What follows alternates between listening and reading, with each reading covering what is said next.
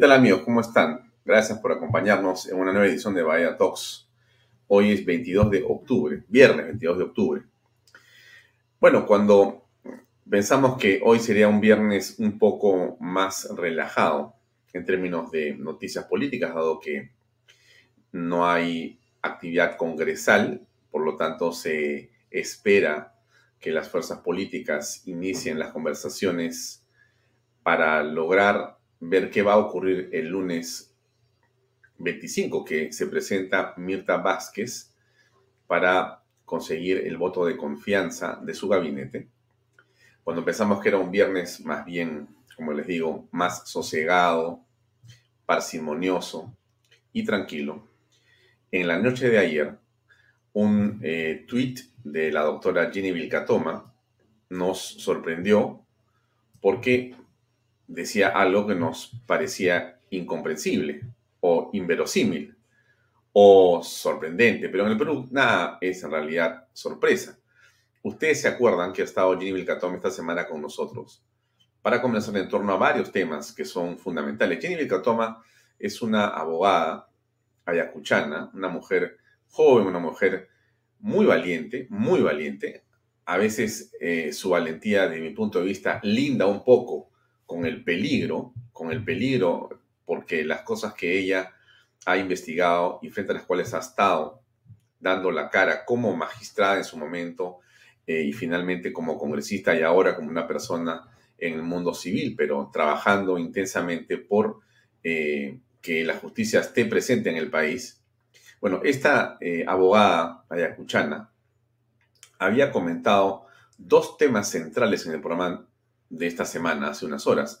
Uno de ellos tenía que ver con un evento que yo les comenté que ocurriría el martes 26 de octubre. Este evento era central porque se iba a ver un eh, amparo que había sido puesto por un ciudadano y que tenía que ver con la anulación de las elecciones. ¿Correcto?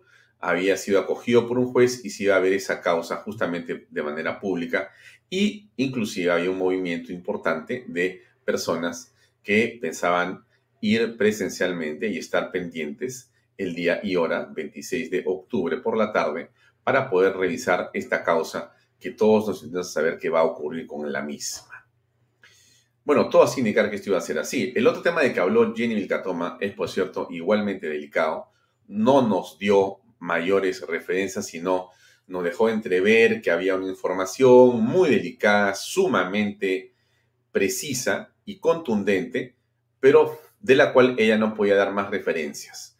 Acuerden ustedes, la última parte de la entrevista con Jenny Lecatoma nos decía, no puedo decir más porque es un tema que está en investigación y que tiene una reserva fundamental para que pueda finalmente revelarse. Bueno, los tiempos y los días van pasando y las, eh, digamos, preclusiones o las reservas también se van venciendo. O sea que cada día que pasa y cada hora que pasa, la información que tiene en la mano Jenny Vilcatoma termina estando más cerca de ser revelada. Tiene que ver, por cierto, con el presidente de la República, con su gobierno, con la manera como se financió su campaña presidencial y con esto que escuchamos por todos lados, pero cuyas evidencias no conocemos. Muy bien, dejemos el tema ese de los dinámicos del sur a un costadito y concentrémonos en aquello que era esta acción de amparo y este proceso en el cual un juez había este, acogido la denuncia y iba a ser el 26 eh, procesada eh, y eh, vista públicamente. Pero ayer Jenny Vilcatoma pone un Twitter que dice lo siguiente, dice, escándalo.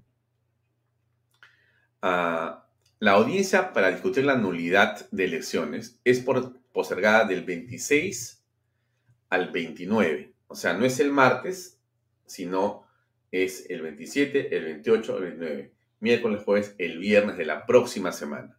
No va a ser el martes, sino va a ser el viernes. Qué raro, ¿no? Miren, una causa tan central termina pasando de un día 26 que todos los ojos están puestos sobre eso y la han pasado para varios días después, para el viernes. Pero con una diferencia que es mucho más importante que el cambio de fecha. Tiene que ver con el cambio de magistrado. Ya no es el juez que va a ver la causa, sino ahora la han cambiado por la jueza Soledad Blácido. Ahora, la pregunta es, ¿quién es Soledad Blácido? Porque yo la verdad que no me acordaba quién es Soledad Blasio, no, no había atado eh, los cabos de quién es esta magistrada, Soledad Blácido. Me sonaba, me sonaba, me sonaba. Y bueno, gracias a Dios por eso está Google e Internet, comencé a, a recordar quién era Soledad Blácido y me acordé de un tema que era muy importante. La señora eh, Soledad Blácido, la doctora Soledad Blácido, es eh, en realidad un personaje déjenme decirlo así, con todo respeto, ¿ah? pero las cosas hay que decirlas como son.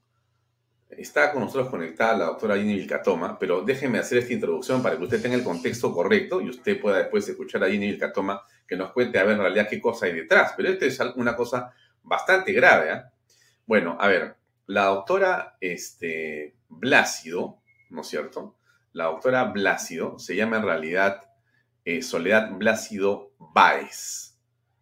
Soledad Blácido Báez. Ella ha sido denunciada por la Procuraduría del Congreso de la República y también ha sido investigada por la OCMA, por el órgano eh, central de investigación que tiene el Poder Judicial, porque ella, como ustedes recuerdan, había aceptado y había eh, amparado Em, esta em, acción de amparo de otro personaje fundamental que se llama Walter Ayala. Tienen que acordarse los nombres porque es importante. ¿Quién es Walter Ayala? Walter Ayala era un abogado. Nadie, ¿correcto? Porque nadie lo conocía. De repente apareció Walter Ayala en julio de este año y cuando el Congreso de la República iba a ver el tema del Tribunal Constitucional, ¿usted se acuerda? Había unos candidatos, existía un proceso, estaba listo para poder votarse. Apareció Walter Ayala, presentó un recurso ante el Poder Judicial y la doctora Soledad Blácido Báez, la jueza, ¿no es cierto?, aceptó eso y detuvo, desde un punto de vista legal la acción que el Congreso llevaba a cabo con la elección del tribunal o de los miembros del Tribunal Constitucional. Este señor, que se llama Walter Ayala, Walter Ayala, nadie, seguramente, para muchas personas hasta ese momento, apareció diciendo que él era un ciudadano que simplemente tenía esta iniciativa. Bueno, para que usted sepa quién es Walter Ayala hoy día. Walter Ayala hoy día es nada menos que el ministro de Defensa el ministro de Defensa. Él negó cercanía con Perú Libre y ahora es ministro, no solamente desde el 28 de julio, sino que ha sido ratificado como ministro de Defensa. Miren ustedes, ¿ah? Ya. Y la magistrada que acogió la demanda del señor Walter Ayala es la doctora Blácido, que por cierto eh, ha tenido una investigación en la OCMA justamente por esta medida eh, eh, adoptada. Muy bien. Ella es una jueza supernumeraria. Ahora vamos a preguntarle a la doctora Jenny Gatoma qué significa ser supernumerario, ¿no? Pero esta la doctora Soledad Amparo Blácido Báez fue investigada por la Oficina de Control de la Magistratura, ¿no? Porque ella ordenó suspender la elección de los nuevos magistrados del Tribunal Constitucional, que se iba a cabo entre el 7 y 8 de julio de este año. ¿Se acuerdan todo el rollo que hubo? ¿No es cierto?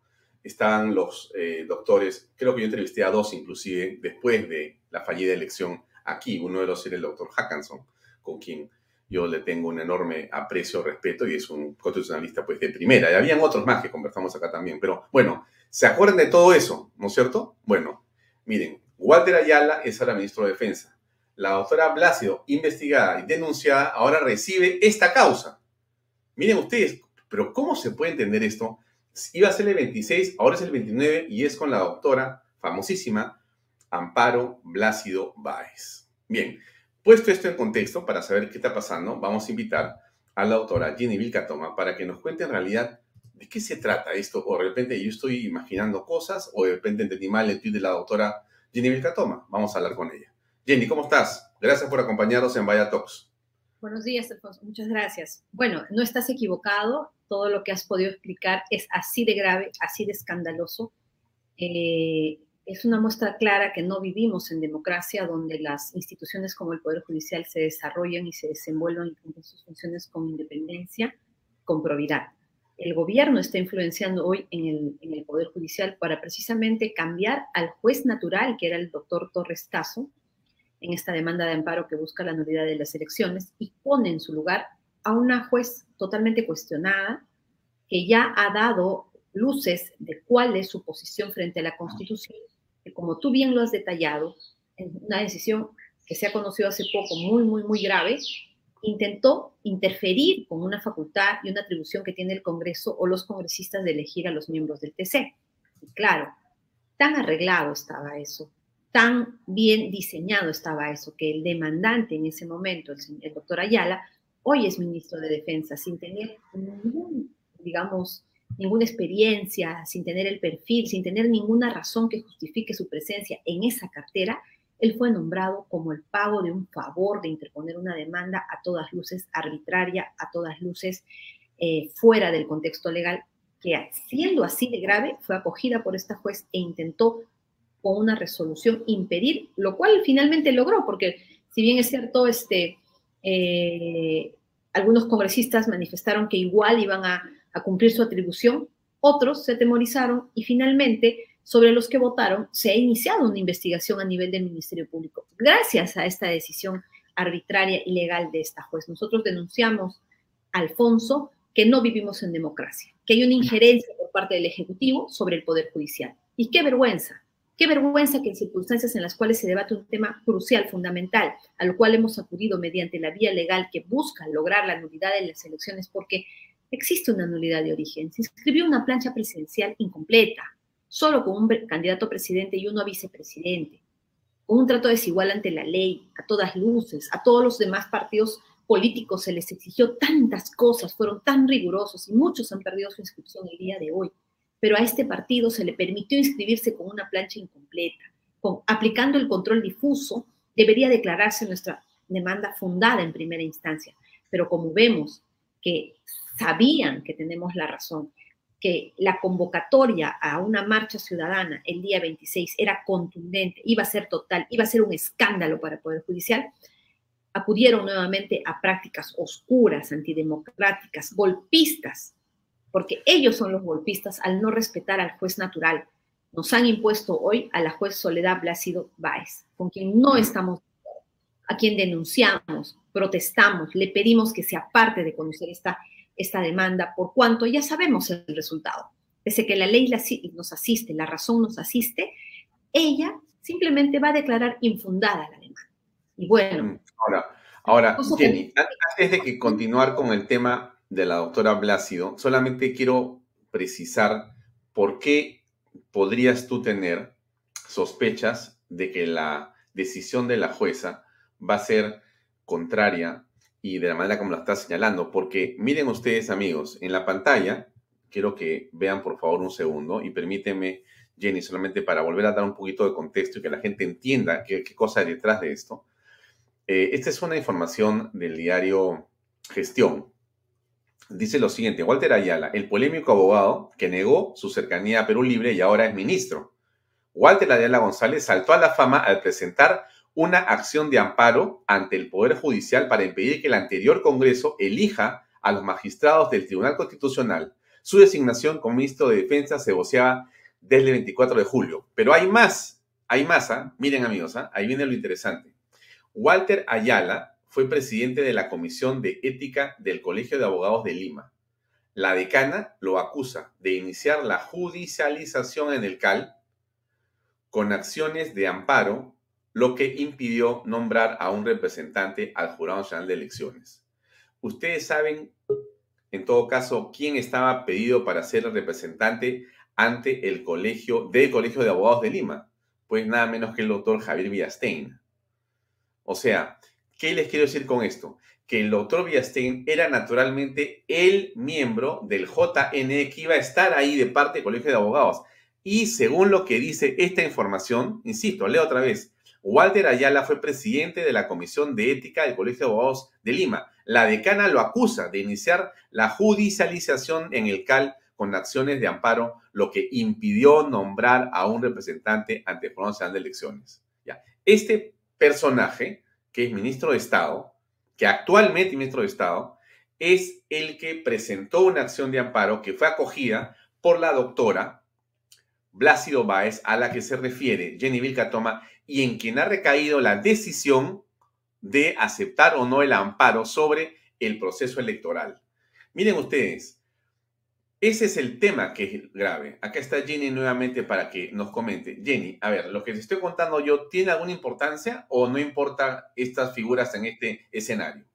Esto evidencia que no hay independencia de poderes. Esto evidencia que hay un pago de favores. Esto evidencia que se, está llegando, se ha llegado al gobierno en base a acciones eh, supersticias, en acciones ilegales que iniciaron, como yo lo he manifestado en otras acciones que ha adoptado, desde que se impidió que se nombrara el representante del Colegio de Abogados en un jurado nacional de elecciones, en la que tuvo participación el señor Walter Ayala, hoy ministro. Es decir, son varios favores lo que los que le han pagado y para ello han necesitado también de una juez. Y esa juez, que ya fue servil a estos intereses oscuros, hoy es impuesta en esta demanda de amparo, en este proceso que estaba en curso, sin explicación alguna. Hasta este momento no sabemos ni por qué, cuál es la razón por la que el juez Torres Tazo ya no se encuentra en el proceso. Nuestra pregunta, nuestra pregunta viene ahora de la siguiente manera. Este proceso que iba a verse el 26 y el 29, exactamente qué tiene o traía como consecuencia. A ver, explícanos, porque la gente puede decir, bueno, ¿por qué es tan importante haber cambiado de, o sea, ¿por qué cambiarían la fecha y por qué cambiarían a la jueza? ¿Por qué? ¿Por qué? ¿Cuál es el interés en el fondo? Quiero partir resaltando la participación del señor Luis Hidalgo. ¿Sabes, Alfonso? Luis Hidalgo es un empresario en este momento yo pedí hacer una transmisión en vivo con él hace unas horas y me dijo, no puedo, estoy trabajando. Un ciudadano de a pie que junto con el doctor Juan Mejía tomaron el valor de presentar esta demanda que busca la nulidad de las elecciones. ¿Qué quiere decir que esta es una demanda que representa el sentir del ciudadano de a pie? Aquel que no tiene poder, aquel, aquel que no tiene influencia, aquel que tiene que acudir al Poder Judicial en igualdad de condiciones para reclamar algo.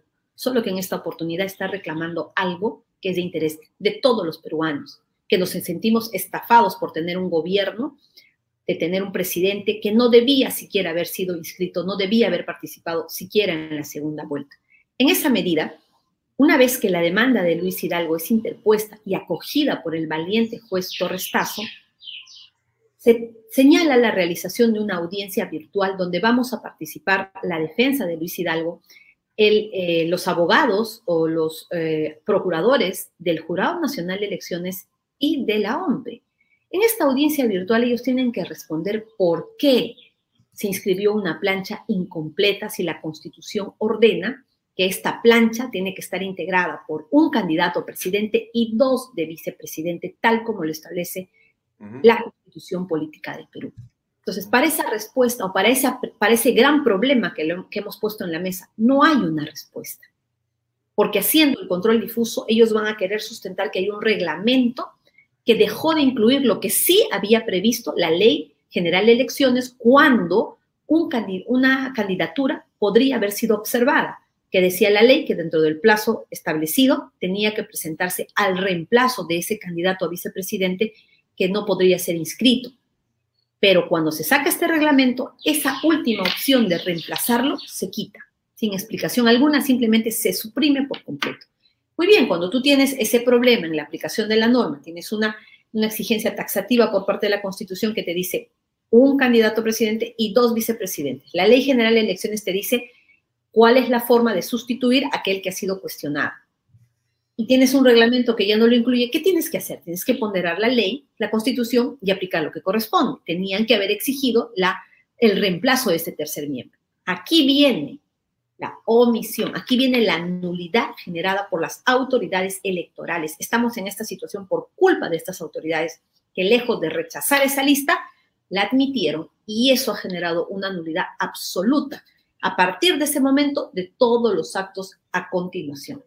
Entonces, como no nos pueden ganar, como esa respuesta que van a dar en esa audiencia no va a darles la razón o no va a permitir que un juez les dé la razón y que siga validando este gobierno, eh, ellos han impedido o han, han buscado impedir con el cambio de la fecha de la audiencia que la marcha que, a la que habíamos convocado, pacífica, de todos los ciudadanos, que había concentrado gran atención, que había sido ampliamente difundida, para acudir al Poder Judicial y estar expectantes, decirle al Poder Judicial, mira, aquí ciudadano, los ciudadanos estamos presentes, no vamos a admitir una, una respuesta fuera de la ley.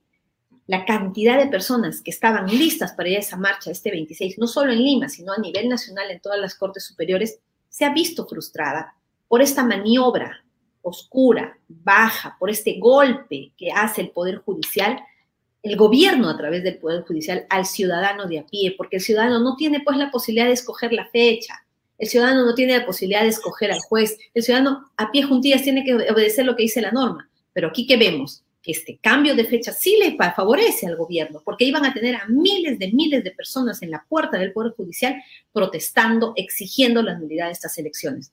¿Qué se ha hecho con el cambio de, de fecha? Generar confusión, hacer que si la gente va, se sienta estafada porque no va a haber la audiencia y le han cambiado otra fecha para que ya no exista esa cantidad de personas que iban a marchar. Ese es un golpe muy bajo. Sabes, Alfonso, yo te comentaba, la organización de la marcha era tan contundente, la difusión fue tan amplia, con el suficiente tiempo de anticipación, que yo me ponía a pensar cuál sería la forma en la que podrían impedir que esta marcha se dé tal cual estaba prevista.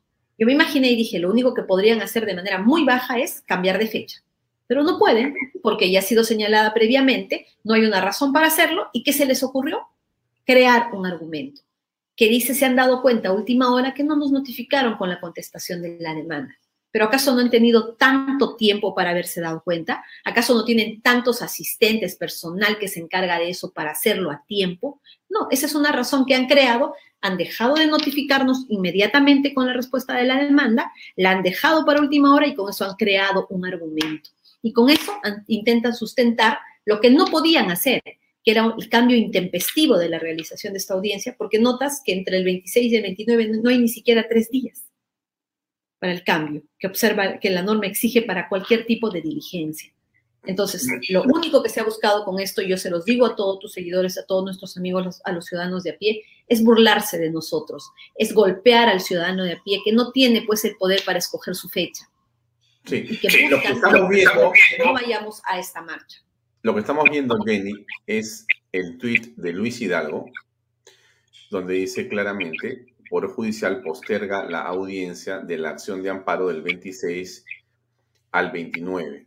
Pero el escándalo es que cambian al juez Tazo por una jueza que impidió que los congresistas eligieran a los del Tribunal Constitucional. Bueno, eso es claramente el resumen de lo que estamos conversando nosotros. O sea, primera cuestión importante, estimados amigos que siguen Bahía Talks, que son cada vez más, eh, la marcha o el evento que estamos conversando no va a ser el día 26, sino el día 29.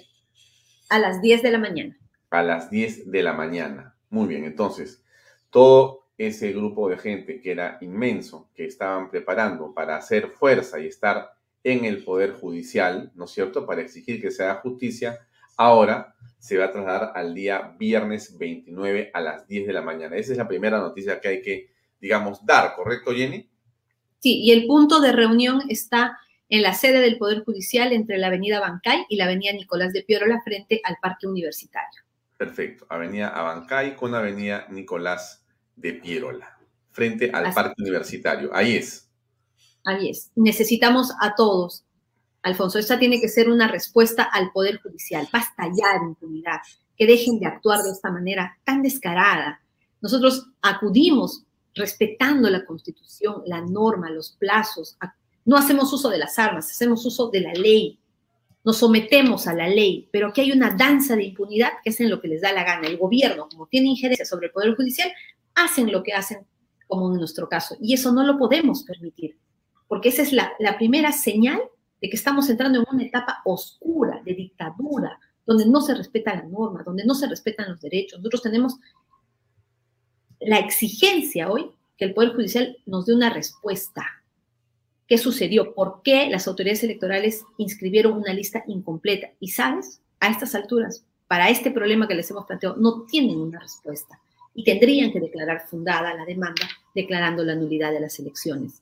Alfonso. Mm. Ahora, yo quisiera preguntarte, Jenny, ¿qué papel puede jugar en esto que estamos viendo específicamente el Congreso de la República? Yo sé que estamos con el tema de la cuestión de confianza encima, pero esto en su momento, es decir, la jueza eh, Blasio Baez ha sido eh, una persona que ha recibido de parte del eh, Congreso de la República una acción legal de la Procuraduría, ha sido denunciada realmente. Este, esta, esta, ahí estoy poniendo, estimados, el portal del Congreso de la República. Ahí dice claramente, Procuraduría del Congreso de anuncia acciones legales contra jueza del tercer juzgado constitucional. Esto es el 12 de julio del 2021.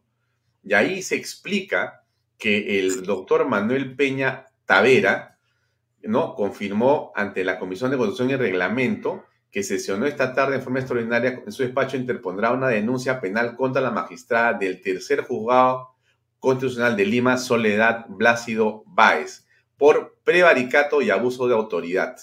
Yo me pregunto eh, en qué situación habrá quedado este tema y, en todo caso, si el Congreso de la República, a través de alguno de sus representantes, puede ahora, ahora, en este día, o el día sábado, domingo, o el lunes, o martes, hacer algo, o no. Bueno, el Congreso debería llamar eh, desde la Comisión de Justicia a la presidenta del Poder Judicial para que nos explique algo fundamental. Si la señora Soledad Plácido Báez es jueza del tercer juzgado constitucional, ¿qué hace resolviendo nuestro caso en el noveno juzgado constitucional, donde el juez era el doctor Torres eh, Tazo? Mm. Eso, esa es una acción urgente por parte del Congreso. Esa es la labor del Congreso, fiscalizar, y no necesariamente se está inmiscuyendo en el ámbito del Poder Judicial, como sí lo hace el Poder Judicial con las atribuciones del, del Congreso, sino que tiene la labor de fiscalización de las normas que existen. ¿Cuál es la razón? ¿Dónde queda el principio y la garantía constitucional del juez natural? ¿Qué hace justamente la señora Soledad Blácido del tercer juzgado constitucional en el noveno juzgado constitucional. Nosotros lo rechazamos tajantemente, mostramos nuestro rechazo, nuestro cuestionamiento al Poder Judicial y nuestra exigencia al, Congreso de la República para que desde la Comisión de Justicia se llame y se pregunte. No puede ser que ya esta comisión esté pintada, no exista, ya nadie respeta las instituciones que se encargan de fiscalizar. Y además, el Congreso de la República, a través de su Procuraduría, nos gustaría también que pida un informe sobre estas denuncias que ha interpuesto, porque el delito por el que le han denunciado es muy grave, el delito de prevaricato, es decir, actuar en contra del texto, perdón, expreso de la norma. Entonces, ¿qué puedes esperar de una juez que actúa en contra del texto expreso de la norma, de una juez que simplemente no respeta la Constitución, no respeta las normas y que hoy nos la imponen ¿no? para garantizar un resultado favorable para el gobierno, que nos imponen para que se mantenga Pedro Castillo en el gobierno. Y qué vergüenza para el Poder Judicial. La OCMA debería estar nuevamente, yo hago un llamado aquí a la OCMA, nuevamente, que inicie una acción inmediata, que en el día se constituyan a este juzgado y busquen las explicaciones y van a verificar que ese argumento que están usando para postergar la audiencia de que no se nos había notificado es un argumento armado, es un argumento falso, es un argumento que han direccionado para tener una justificación de cambiar esta fecha. Mm. En otros casos, quién sabe, dirían, pero ¿cuál es el problema? Te cambian la fecha de hoy día, mañana, no hay problema. En nuestro caso, había una protesta ciudadana convocada para ese día y para esa hora, 29 de octubre. ¿Y qué es lo que, qué sabían? que iban a haber miles de personas en la sede del Poder Judicial. ¿Y qué hicieron para impedir eso? Una jugarreta, un acto sucio, un acto bajo. Nos cambiaron de la audiencia a última hora. Igual el día viernes 29, 10 de la mañana, es la cita. Así es. Para que los peruanos que quieran justamente respaldar esta acción estén ahí presentes, porque me parece que eso es central en la vida democrática. Ahora, para no quitarte más tiempo, Ginny, pero permíteme tocar un tema adicional. Eh, la palabra vacancia presidencial o la intención de vacar al presidente es en realidad un sentimiento popular que se extiende por diversas partes del Perú y que por lo menos yo recojo en las redes sociales cotidianamente y de forma creciente y en todo ámbito de conversación. Es decir, eh, sea en las redes o fuera de las redes, sea en los programas de radio o televisión, a través de programas de Vallatok o de Canal B o de cualquier canal de televisión independiente, la palabra vacancia presidencial está ahí y de vez en cuando vuelve a ser tendencia por diversas circunstancias en las redes sociales. O sea, este es un tema del que se habla todo el día en los taxis, en los vehículos, en las casas, en todos lados. ¿Cómo vacar al presidente? Yo te pregunto, tú eres una abogada especialista en derecho penal, porque tú persigues el delito, ¿correcto? Tú persigues el delito. Muy bien. Conoces perfectamente el ordenamiento jurídico penal. Entonces te pregunto como ciudadano, porque me lo preguntan a mí, y yo no quiero dar la respuesta, sino te pregunto a ti como abogada. Entonces, ¿hay un delito de estar hablando, pensando o organizándose para lograr la vacancia presidencial? ¿Hay un delito de esas personas por expresarlo, por hacer acciones legales que correspondan a llevar adelante esa institución que está en la Constitución?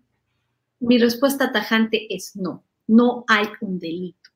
Seguramente estarán queriendo construir eh, eh, una conspiración contra un poder del Estado, el hecho de que varias personas o muchas o todas hablemos de vacancia.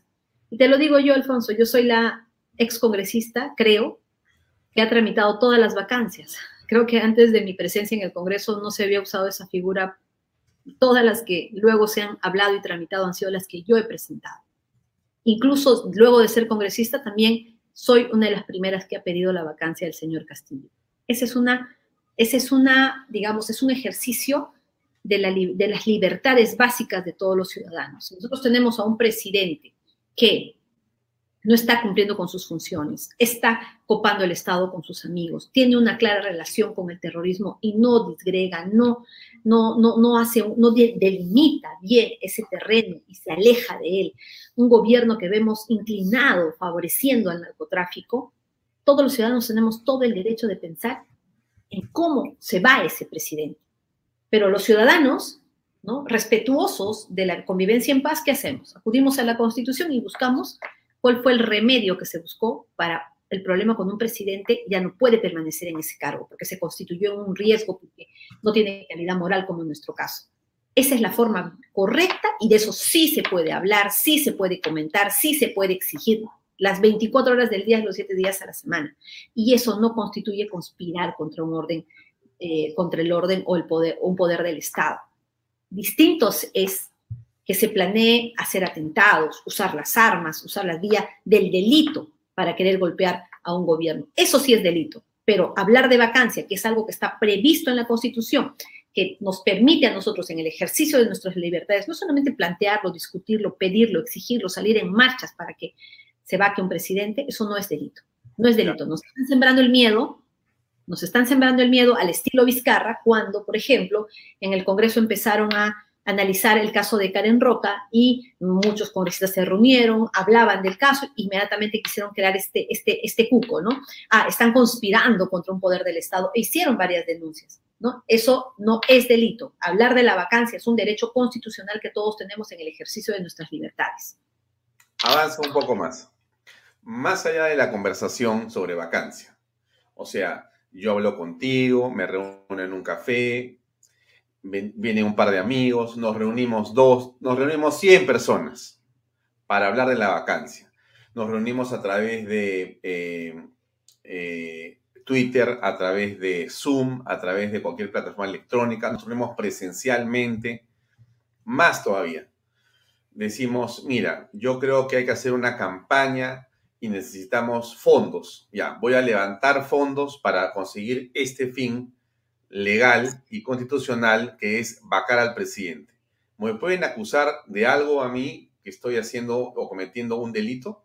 Yo supongo que para hacer esa, esa, esa actividad se estarán promoviendo pues acciones de contratar abogados, de, de, difundir esto y eso requiere un costo. Y esas personas que se reúnen quieren voluntariamente aportar, perfecto, ese es su derecho, sale de su bolsillo porque lógicamente esto es un tema legal. Las personas eh, eh, sin ser abogados pueden discutir del tema desde su querer, desde su voluntad, pero no conocen la norma, no conocen cómo se tramita y para eso quieren contratar un abogado y todos deciden que van a dar un monto para sostener esos gastos, ¿no? De un grupo de personas, están en su total derecho de hacerlo, en su total derecho de hacerlo. Además, no son fondos públicos y se supone que todas las personas que están haciéndolo lo hacen con la voluntad y si quieren, vamos a contratar un abogado y que sea abogado, ¿no? Vamos a difundir esta noticia porque para nosotros es importante, eso de ninguna manera es delito, es simplemente una forma de ejercer los derechos fundamentales que tenemos.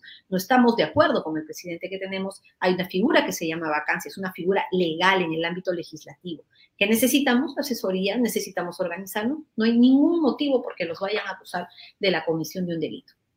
Mm, muy bien, eso es eh, muy importante lo que nos has comentado, porque existe la figura en los últimos días que eh, trata de generar una narrativa frente a la cual cualquiera que se reúne para hablar de vacancia presidencial, que gaste pues un café, un almuerzo en hacer esto, que entre un dinero, o sea, todo su dinero para llevar adelante la vacancia, es prácticamente un delincuente al que hay que perseguir y poner en las redes sociales con su foto y decir, este es el delincuente que busca de, eh, eh, obstruir al gobierno o que busca generar eh, inestabilidad política. No es así, porque esto es un derecho, finalmente. Es un cuco que están creando, es un psicosocial para hacer que las personas se asusten y no puedan organizarse, no puedan conversar. ¿De dónde? ¿De dónde van a impedir ni desde el gobierno ni desde cualquier pueblo del Estado que las personas se reúnan, decidan qué hacer? Si luego se convierten en un colectivo, luego se convierten en un partido político, y sí tienen esa aspiración, ¿cuál es el problema? Esa es la decisión de cada ciudadano y si el dinero que gastan también es su decisión, no hay ningún problema. Lo que no hay que hacer es callarnos, hay que seguir reuniéndonos, hay que seguir organizándonos, hay que seguir exigiendo la vacancia hasta lograrla. Muy bien. Jenny, no te quito más tiempo, te agradezco mucho y estamos en contacto para continuar con esta cobertura el día viernes de la próxima semana. Eventualmente te voy a molestar durante la semana, quizá el día jueves en la noche hablemos un ratito en Vaya Talks para que nos des una actualización de lo que pasaría el viernes si todo sigue más o menos así. Gracias por tu tiempo. Muy amable. Creo que ya está por ahí Jenny Vilcatoma. Jenny, gracias entonces. Muy amable. Bien, era amigo Jenny Vilcatoma que estuvo con nosotros y que, bueno, como ustedes han escuchado, tiene un tema entre manos absolutamente delicado y absolutamente puntual, frente al cual creo que todos debemos tener eh, una enorme atención. Creo que ese es el tema más importante. Hay que tener atención frente a lo que está pasando. Bien, vamos a conversar a continuación. Vamos a hacer una pausa. Déjenme poner una pausa eh, que tiene que ver con nuestro eh, anunciante. Y enseguida vamos a volver con una conversación que también es muy interesante, que no tiene nada que ver con lo que hemos hablado, pero que reconforta. Estoy seguro que sí. Vamos a comenzar un poquito, les pongo el auspicio y seguimos con Bahía eh, Talks. Ahí va. MMK Supermarket, ofertonazos, 15% de descuento, super lunes de limpieza. Super martes de cuidado personal. Super miércoles de pollo y cerdo. Jueves de cerveza Super Viernes de pescados y mariscos. Super Sábados de parrilla. Super Domingos Infantiles, llévate el segundo producto a mitad de precio. MMK Delivery 960-587-331.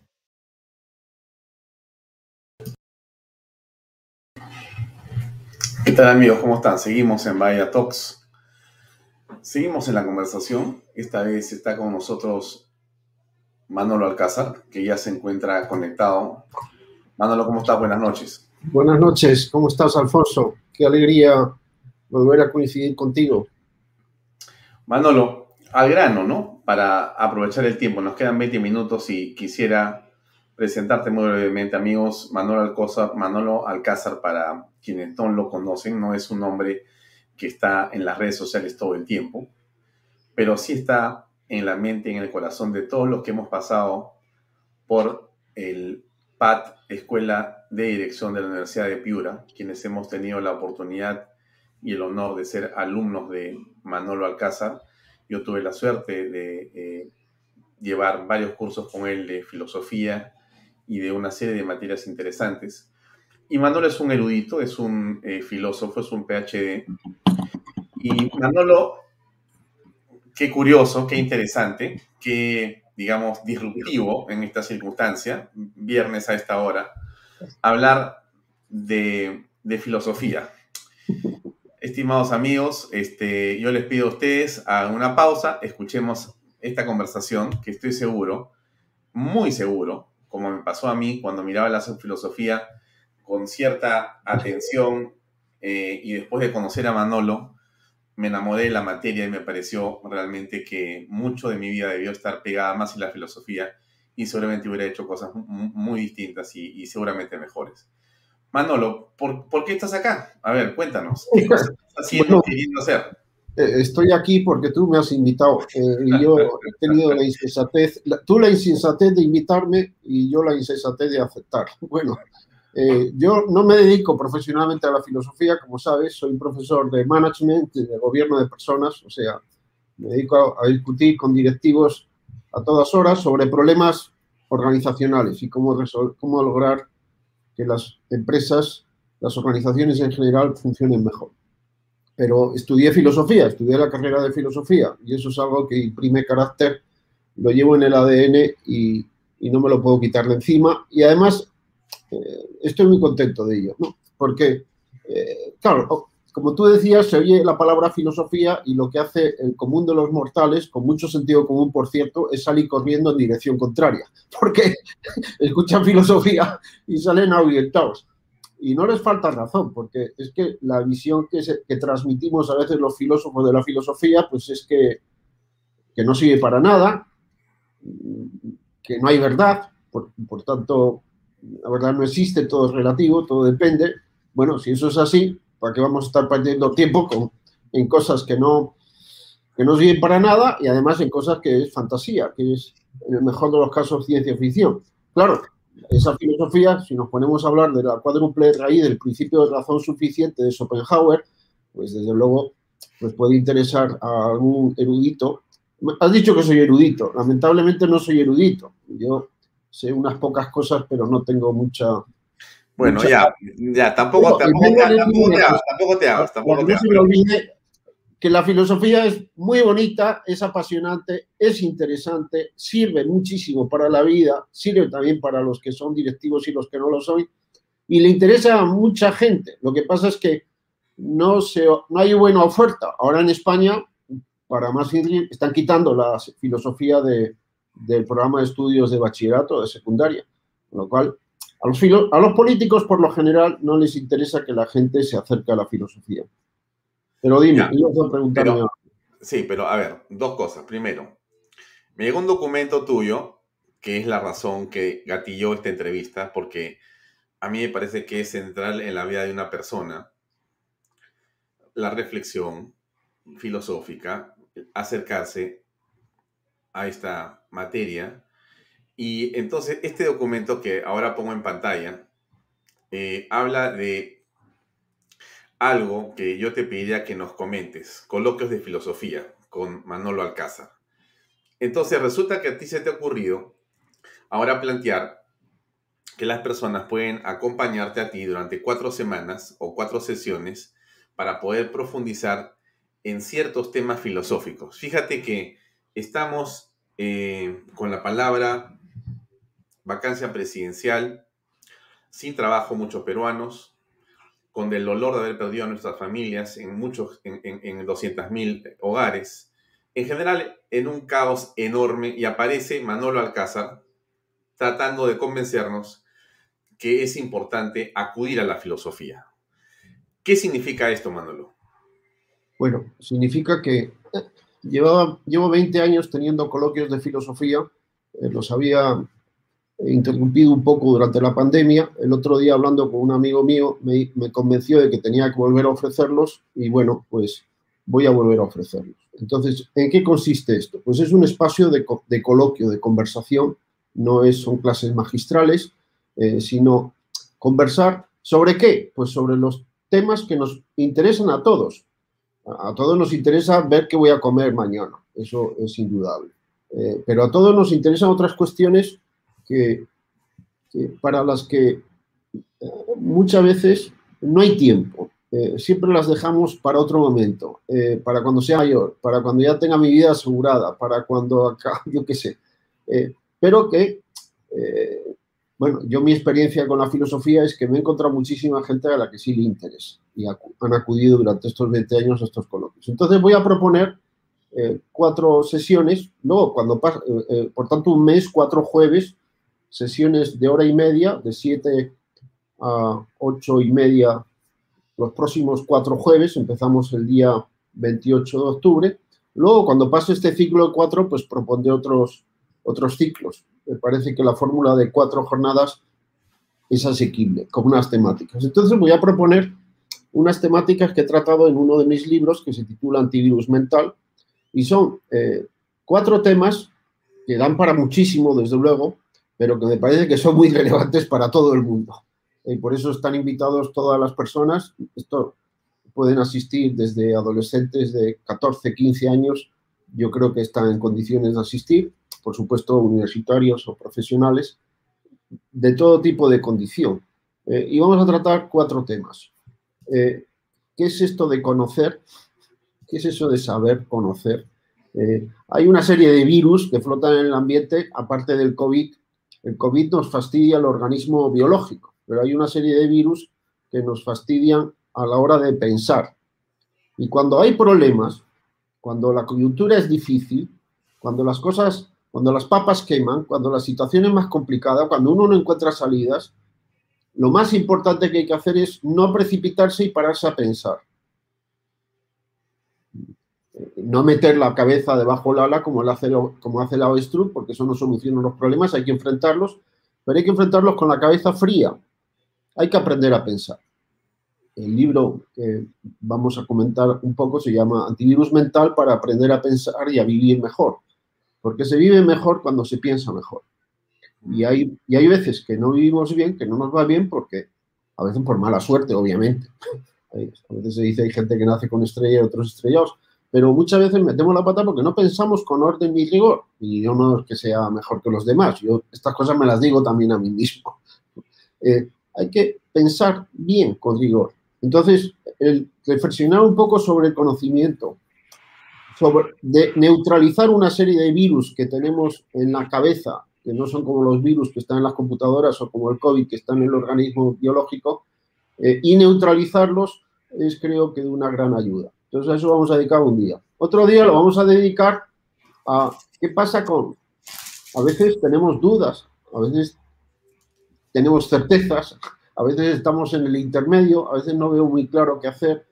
¿Cómo manejar, cómo gestionar inteligentemente a la hora de tomar decisiones, pues todo el tema de las certezas y las dudas? Eso es un tema, el otro día lo estuve conversando con unos alumnos y les pregunté, ¿esto lo habían visto antes? Dijeron, no, nunca. Pero es una cuestión muy relevante. Ahora, en muchos temas, pues hay vacilaciones, hay perplejidades, hay, no quiero hablar de coyuntura política, sino también económica, etcétera. Entonces, ¿cómo, ¿cómo me manejo ante la incertidumbre? Bien, pues ahí la buena filosofía, porque la filosofía es muy buena si es buena, hay filosofía que yo sugeriría que no se pierda tiempo con ella, ¿no? Eh, eh, pues dice cosas que son entendibles, que las puede entender la mayoría de la gente, porque cuando los especialistas hablan y no se les entiende, probablemente es que ellos tampoco tienen claro lo que están diciendo. La cortesía, la claridad es la cortesía del, filósofo, decía Ortega Gasset. Esto pasa como con los economistas o con los financieros, que hablan términos muy complicados. Y hablan términos muy complicados porque ellos no lo tienen claro o porque no quieren ser claros a la hora de, de decir las cosas. Porque si las dicen con términos sencillos, pues se entiende. Pero si se entiende, ya no parecen ellos tan sabios como inicialmente pudiera parecer, ¿no? Y a veces pecamos de oscurantismo porque queremos darnos las de que sabemos más que el resto, porque utilizamos una terminología complicada. Bien, el tercer día vamos a hablar sobre el hombre. El hombre y las mujeres, estoy incluyendo a todos, ¿no? Eh, virus que flotan en el ambiente también a la hora de comprendernos a nosotros mismos y algunas maneras mejores, en mi opinión, de, ver las cosas. Y el último día vamos a tratar un tema bien polémico, del cual no se suele, ahora es tabú, eh, que es Dios. Eh, ¿Se puede hablar de Dios? Eh, ¿Existe Dios? ¿No existe Dios? ¿Hay objeciones racionales contra la existencia de Dios? Sí las hay, vamos a examinar algunas y vamos a tratar de neutralizarlas también racionalmente, sin, sin acudir a la fe, porque la fe es un tema que escapa a la filosofía y la filosofía es una ciencia, no como la matemática, no como la química, no como la biología, eh, sino que es la madre de las ciencias. Todas las ciencias han salido de la filosofía. La filosofía no es palabrería, no es todo el mundo puede decir lo que le dé la gana, es razonamiento, es rigor, es voy a permitirme una anécdota me pasó hace años, hace muchos años. Me pidieron, una editorial me pidió mi opinión sobre un libro de filosofía que estaban considerando publicar. Entonces me lo leí. Yo estaba de acuerdo con muchas o casi todas de las cosas que decía ese libro, pero les supliqué que por favor no lo publicaran, porque eso no era filosofía, porque en todo el libro no había, no encontré ni un solo argumento ni un solo razonamiento. La filosofía no es esto es así porque sí, porque lo dice Platón o porque lo dice Nietzsche o porque lo dice Hegel, sino por alguna razón. un buen filósofo es una persona razonable. Y eso ayuda para entender en qué mundo andamos y ayuda mucho para la vida práctica. Yo llevo ya más de 25 años discutiendo con directivos y me he ido dando cuenta de que a los directivos les vendría muy bien pues saber unas cuantas cosas de filosofía pero nadie, nadie se las ha explicado. Entonces, bueno, si la es un espacio de diálogo que vamos a tratar de estas cuestiones y de lo que quieran quienes participen. Si las personas están interesadas en seguir este curso de filosofía, contigo este taller, estos cuatro talleres, te pueden escribir a ese correo que está en pantalla, bloqueos de filosofía gmail.com, ¿correcto? Sí. Ahí ¿Cuál es el costo que tienen los cuatro talleres? Las cuatro sesiones tienen un costo de 190 soles. Son cuatro sesiones de hora y media. Vamos a conversar sobre esos temas. Eh, vamos a dar algunas de las claves que yo entiendo sobre y vamos a abrir el debate y la discusión, porque tampoco pretendo hacer un monólogo, sino un diálogo, un coloquio. Y pueden inscribirse eh, escribiendo a ese email donde les darán las instrucciones pues, para inscribirse eh, y recibir también luego el, link para la sesión que se haré, las haremos vía Zoom, de manera online. Eh, las sesiones son online y se pueden cursar pues, desde Perú o el extranjero. Hay gente interesada ya de otros países. Ya, pregunta, eh, dos cosas. Tienes que responder la siguiente pregunta en 30 segundos. ¿Qué recomendaciones nos daría para introducir a los adolescentes a la filosofía? Bueno, pues buenos textos y conversar argumentando. Nunca, eh, los adolescentes suelen ser preguntones. Y una pregunta que hacen los niños y los adolescentes es, ¿y eso por qué? Entonces, los castramos mentalmente cuando le decimos, no, ¿y los niños de vienen? De París. O los trae la cigüeña. O ahora nos los bajamos de internet. Eso, eso es un desastre argumentar, dialogar, acudir a buenos textos. Eh, no. Me viene a la cabeza, por ejemplo, uno ahora, pues leer pues Antígona de Sófocles. Es, es una cosa corta, se puede leer con, yo estoy seguro que con chicos y chicas de 14, 15 años y se puede armar una discusión fantástica. Es de mucha actualidad Antígona. ¿A quién hay que obedecer? ¿A, la ley, al, gobierno o a mi conciencia? Eso es un tema de tremenda actualidad. Bien, no aburrir con textos obtusos, sino cosas sencillas, asequibles y que planteen temas que interpelen a los adolescentes. Ya. Manolo, te voy a hacer una, una, no una pregunta, quiero compartir contigo algo que hemos pensado hacer tú con nosotros en Canal B, pero antes de, de comentar eso que vamos a hacer, este, y espero que aceptes hacerlo, es un desafío, vamos a poner 20 segundos de publicidad que permite que este programa siga creciendo. Va la publicidad y después Manolo con nosotros para hacer un anuncio interesante. MMK Supermarket, ofertonazos, 15% de descuento, super lunes de limpieza. Supermartes de cuidado personal. Super miércoles de pollo y cerdo. Jueves de cerveza. Super viernes de pescados y mariscos. Super sábados de parrilla Super Domingos Infantiles, llévate el segundo producto a mitad de precio. MMK Delivery 960-587-331. Seguimos con Manuel Alcázar. El tema es el siguiente, ¿no? A ver, yo he sido eh, tocado por, sin duda, la mano de Dios, por la fortuna de haber llegado al PAD y entonces encontré esto que me pareció tan interesante e importante. Lo quiero compartir con personas Creo que una manera en, la cual Canal B cumple un papel que es el papel que siempre hemos querido en Canal B, que esto sea, para eso es estos medios de comunicación. Y entonces hoy hablaba con Manuel y le decía, Manolo, a ver, me parece interesante este coloquio de filosofía, espero que vaya mucha gente al taller, pero yo no quisiera solamente quedarme ahí. Y entonces yo le pido a Manolo si nos puede acompañar una vez a la semana en un programa que él va a dirigir, cuyo nombre lo va a poner Manolo, y que vamos a utilizar la señal y el auditorio de Canal B en un día a la semana en que escojamos y que Manolo tenga tiempo para hacerlo, para hacer un programa sobre, eh, no necesariamente filosofía, sino sobre otros temas en los cuales eh, Manolo tiene una amplia versación. ¿Esto es posible, Manolo? Eh, bueno, sí es posible, no es imposible, pero tienes que terminar de, de convencerme. Entonces, yo creo ya, pero te voy a convencer, de todas maneras. A ver, si, comenzamos mañana o pasado el lunes y terminamos de aterrizar. Eh, claro, ojalá que podamos lograr eh, el acuerdo que estoy seguro que vamos a lograr. Nosotros como medio de comunicación eh, nos sentiremos muy honrados de que tú pudieras estar una hora a la semana por lo menos para poder compartir con la gente que nos sigue dentro del Perú, dentro de América Latina y en el mundo entero sobre los temas que tienen que ver no solamente con la filosofía, sino con otro tema mm, que es más amplio y tiene que ser y es mucho más práctico también, de aplicación inmediata para todas las personas que nos siguen, que es cómo gobernar a las personas. A ver, es un tema bastante interesante.